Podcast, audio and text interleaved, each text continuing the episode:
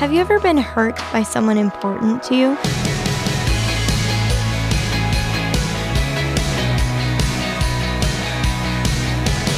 Hi there, I'm Natty Anderson and you're listening to Unlocked, your daily key to unlocking God's Word in your life. I'm so glad you're here for today's devotional.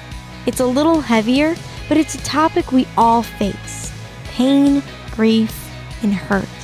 So stick around for today's devotional, The Healer of Broken Hearts by Enid Adah Nyinomujuni. In our day-to-day lives, we meet different people who affect us in different ways. Some say and do things that break our hearts and cause us tears. Some of the people who hurt our feelings are those closest to us, our friends, schoolmates, and even our parents.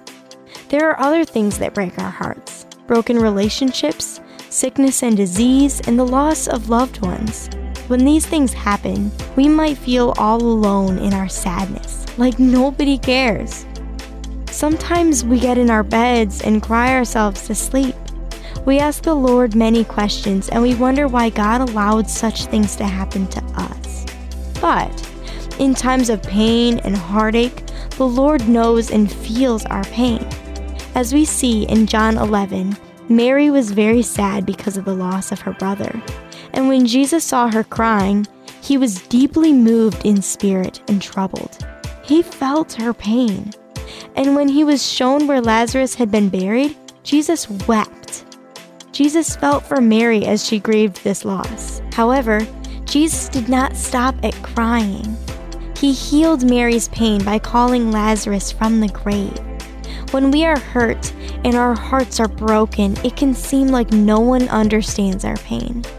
When we see others around us laughing and happy, we might not see any reason to be happy ourselves.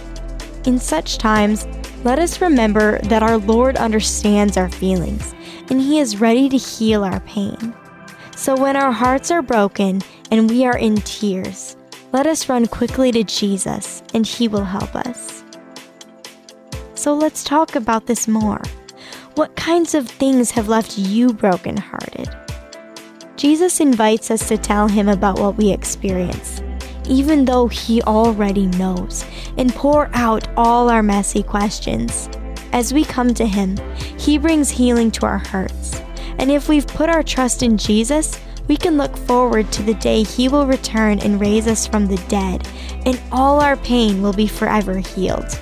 As Christians, God calls us to empathize with others' pain and mourn with those who mourn, as we see in Romans twelve fifteen and First Corinthians twelve twenty-six.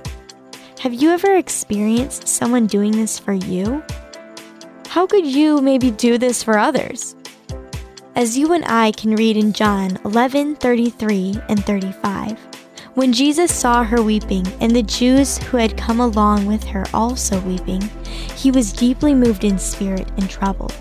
Jesus wept. Now, I'd encourage you to read in your Bible Psalms thirty, verse five, fifty-six, verse eight, and John eleven thirty-two through thirty-four to keep God's Word alive in your life. Unlocked is a service of Keys for Kids Ministries. Did you know that Unlocked has a new Refer a Friend program? Well, we do. The more friends you can refer to Unlocked, the more points you can rack up. You can earn free, awesome Unlocked merch, like t-shirts, beanies, water bottles, and more.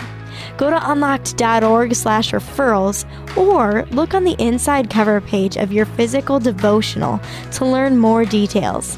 Also, be sure to check back for tomorrow's Devo about borrowed prayers.